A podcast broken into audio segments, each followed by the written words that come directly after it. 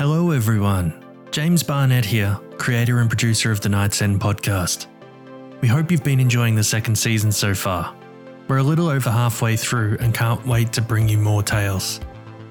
Now, you may be wondering why we are releasing another episode so soon. Well, the truth is, I'm here to introduce you to another amazing podcast that I have had the pleasure of working with a few times now.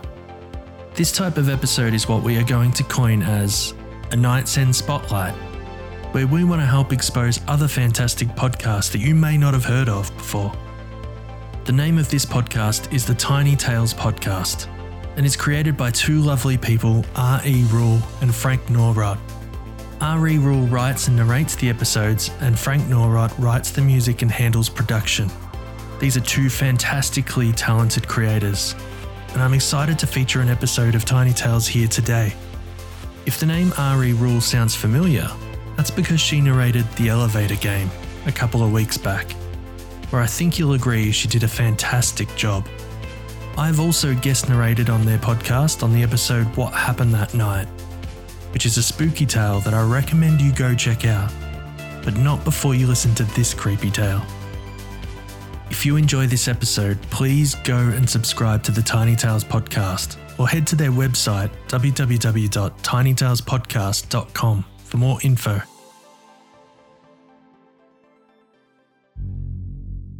Now sit back, dim the lights, and remember don't ever close your eyes. There's no telling what can come for you. Haunted. Written and narrated by R.E. Rule. Music and production by Frank Nawrot.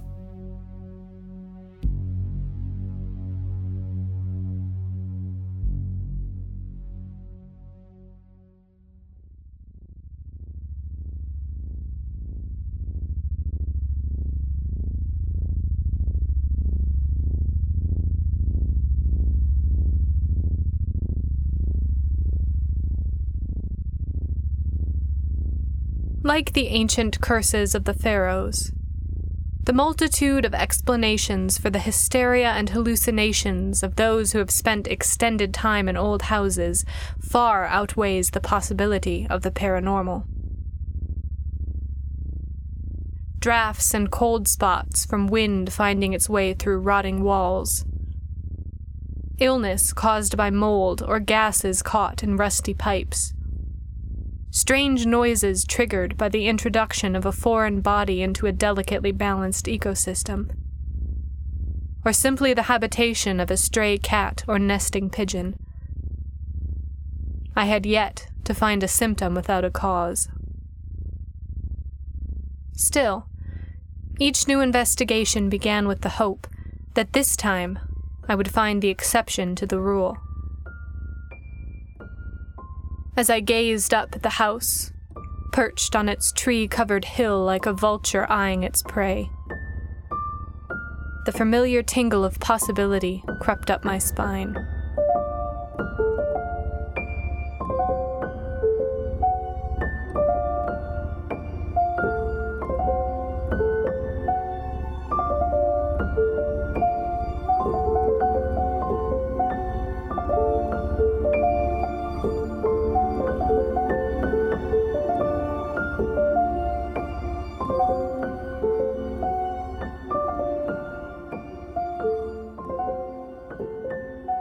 A century of abandonment had clawed the flesh from it until only bare bones remained, bleached and crumbling, listing to one side. To the untrained eye, it would seem only a sad monument to an era long since past. But I noticed with some fascination the unbroken windows and the strange chill in its shadow. I attributed that to the changing seasons. But the windows. Perhaps things back then truly were built to last. Or perhaps its reputation was sinister enough to still the hand of even the most destructive youth.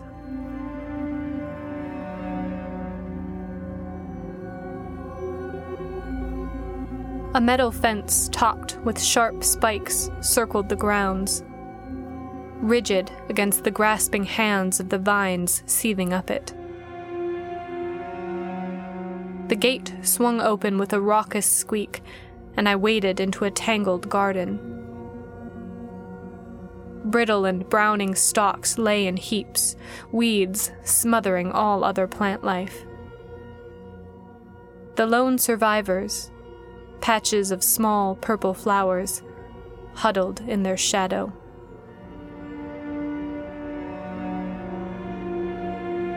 Vines swarmed over the path, clutching at my ankles as I fought my way to the door.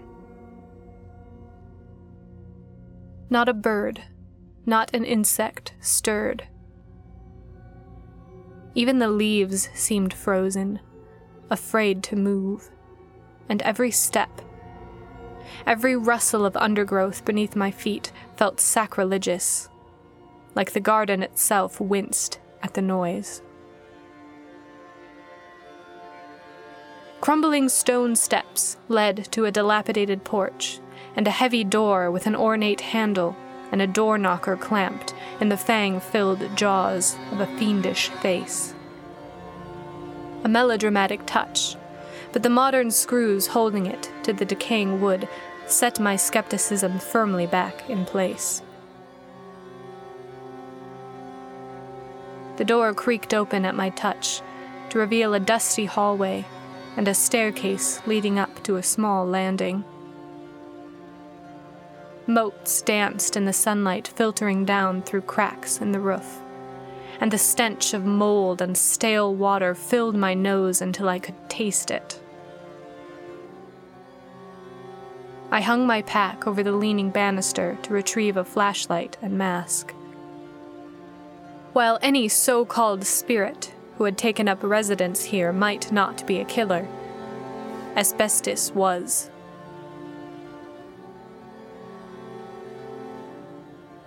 As I slid on the mask, a breeze rushed down the hall, hurling the door shut. The house shook with the impact, the walls shaking themselves free of dust and cobwebs. I jumped at the deafening noise,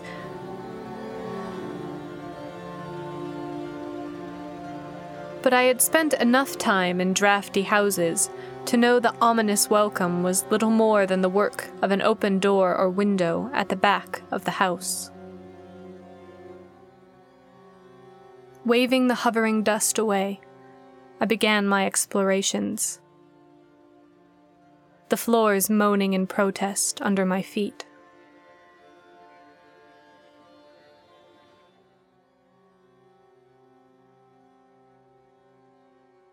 It would have been a charming house, but now it had fallen into decay, each room standing silent, holding its breath until my creaking footsteps passed on. Lace curtains hung limp from brass fittings. Tarnished wood and mouldering florals sat primly under its veil of dust. Time and moisture had shredded the contents of the gilt frame over the hearth like the work of angry fingers. Chairs stood casually pushed from tables, as if their occupants had merely stepped away.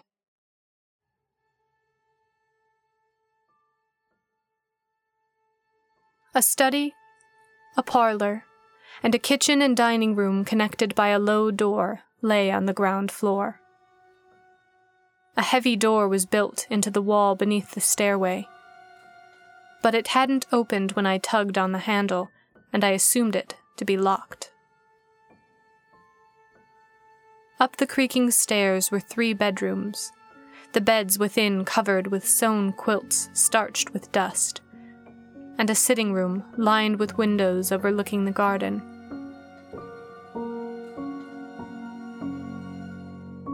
I sat in a rocking chair, gazing out at the small town in the distance. Citizens weaving through its streets like toiling ants. Night was falling, and soon my work could begin. But for now, I waited. The wood creaked nervously under my weight. But all around me, the house stood silent.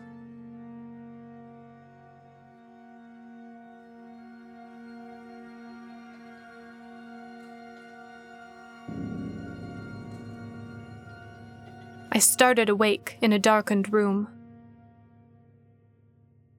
I thought I had heard a door slam, but everything was silent now. The town had faded to a soft glow. I shivered at the cold of nightfall and reached for the pack I had left by my feet. But my flashlight illuminated only dusty floorboards. Damn!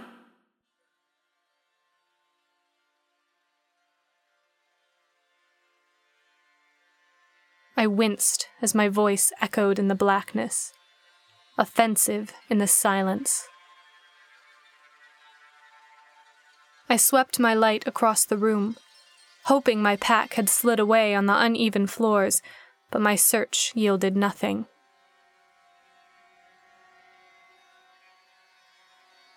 Out of the corner of my eye, a patch of gray flickered in the blackness of the open door, and I whirled to face it but my flashlight revealed only an empty doorway. It's your imagination, I whispered, trying to ignore the prickling nerves itching up the back of my neck. My pack had vanished. I felt my way down the stairs to the door, picking around rotten floorboards as I went.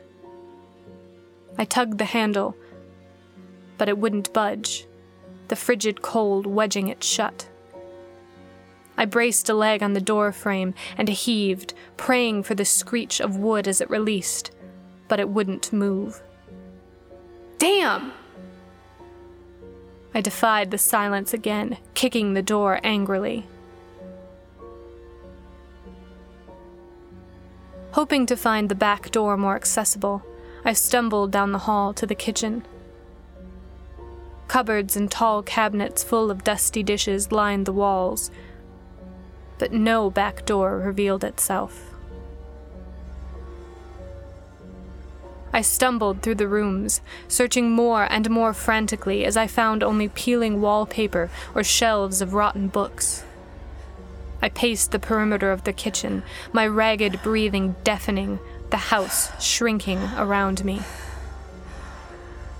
My flashlight beam hovered over the heavy door beneath the stairway. Presumably, it led to the cellar. The thought of descending into a darker, danker pit turned my stomach. But the need to get out twisted inside me, and I forced my feet forward. As my fingers brushed the rusty handle, something shifted beneath my feet. From the bowels of the house, a low thud echoed through the floorboards, and the hair stood up on the back of my neck.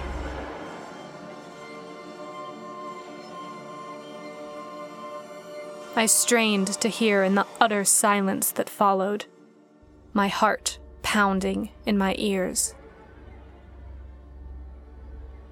With a thunderous crash, an unknown force slammed into the door, and I reeled back, my flashlight clattering to the floor. The door shuddered on its hinges under the violent beating, and an unearthly wail floated through the decaying wood. I sprinted down the hall toward the front door.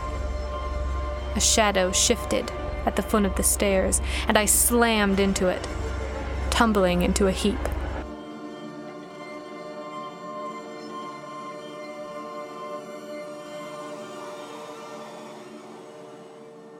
I scrambled back, staring at the tangle of limbs sticking out from under a pale summer dress. A mass of black hair, barely visible in the darkness, spread out on the floor and a terrified young face, set with wide eyes, stared back at me. With a sob, she threw herself against me, clinging to my clothing. Long have you been here? I asked, instinctively moving to comfort her. Our collision had shaken me out of my panic, and the silence that had fallen since I crashed to the floor made me wonder if I had imagined the whole thing. I don't. Her sentence disintegrated into a teary mumble, and she buried her face in trembling hands. I shrugged off my jacket and wrapped it around her shivering form, rubbing her arms to warm her. What's your name? I asked. More gently this time, seeing that she was in shock. Violet, she murmured, her frigid hands clutched to her chest. Why are you here?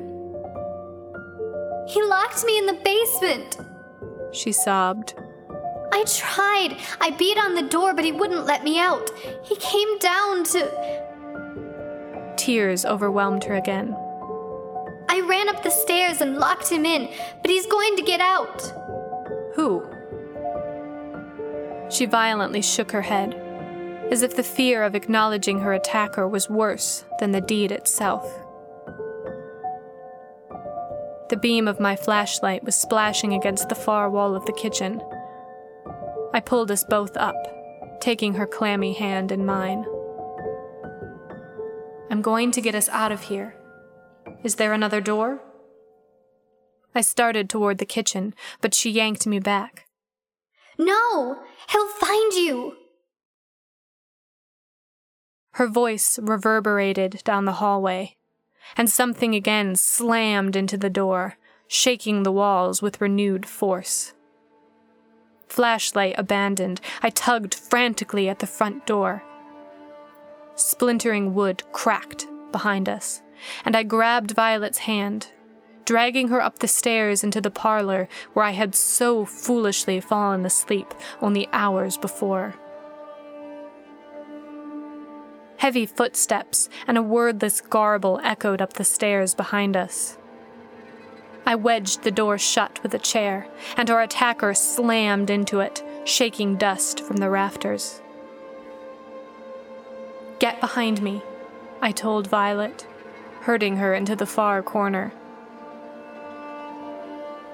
The risen moon filled the room with a faint, white light, and I snatched an antique poker from the hearth, gripping it in shaking hands.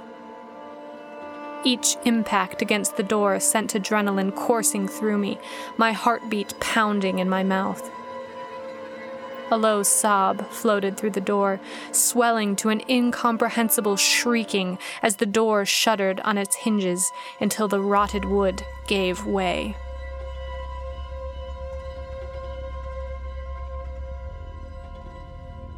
A hunched creature lurched inside, tripping over the broken chair and crashing to the floor. A hand, fingertips bloodied and dripping, reached for me, and crazed eyes peered out from under matted hair. It was inhuman, monstrous, animal. Violet whimpered behind me, and the creature's gaze snapped to her.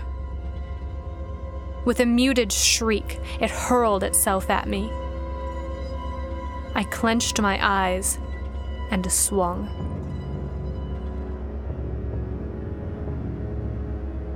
Impact shuddered up my arms. When I looked again, the creature had crumpled to the floor, and I beat at it wildly until the bloody fingers twitched and lay still. The poker clattered to the floor as silence again fell over the house. I stumbled back, sagging against the wall and sliding to a seat. Tears of relief and fear blinded me as I gasped uselessly. As my panic gradually subsided, my awareness returning to me again, a soft singing filled the room. I wiped the haze from my eyes to see the girl kneeling over the body, swaying with a strange melody. Murderer, murderer, The raspy sing song continued. murderer. Violet? Her head swiveled toward me. Moonlight illuminated sunken eyes, black veins snaking across her skin. She grinned wolfishly, a pale tongue pinched between her teeth. Her hand dragged through the growing pool of blood as she crawled toward me on spider legs. Drip, drip, drip. Through the floors, through the boards, down, down, down to the dark. I shrank back against the wall, the breath frozen in my throat. A hot tear ran down my cheek. Stop crying. She hissed, her cold breath in my face stinking of death. Fallon hit her head. Stupid girl. Always was a stupid girl, just like you. Stop it! I reached for her to shake her, to force this hallucination out and her humanity back in. But an iron grip, impossibly strong and cold as ice, closed around my wrist. White teeth bared against pale gums as she sneered at me. Dirty shoes, slamming doors, toys on the floor. Watch your mouth. Back to the darkness. Back to the darkness. The sing song resumed, swelling to a shriek. Shut up! She screamed, and her head jerked violently to the side. She collapsed to the floor with a whimper. Behind her, pale moonlight washed over, not a monster, but a human face, bloodied and beaten almost beyond recognition. The nails of the bloodied hands had been torn away, torn from clawing at the wood of their dark prison. Terror took control, and I barreled past her, slipping in the blood and tumbling down the stairs as I ran. I yanked wildly at the door, but it stood silent and impassive against my pleading. When I turned, she was standing behind me, her dark hair hanging over her face, the bloody poker clenched in her fist. I whispered. Please don't kill me, Don't make me. she snarled. Don't make me hurt you again. Don't make me. Her body tremored violently, and the poker clattered to the floor. Her eyes lifted to me suddenly wide and full of terror. No more. Be good. I promise. Please, don't make me. With a shriek, she ran down the hallway, leaving bloody footprints in her wake, and the basement door slammed. I pounded uselessly at the sealed door, screaming, my voice lost in the silence of the house.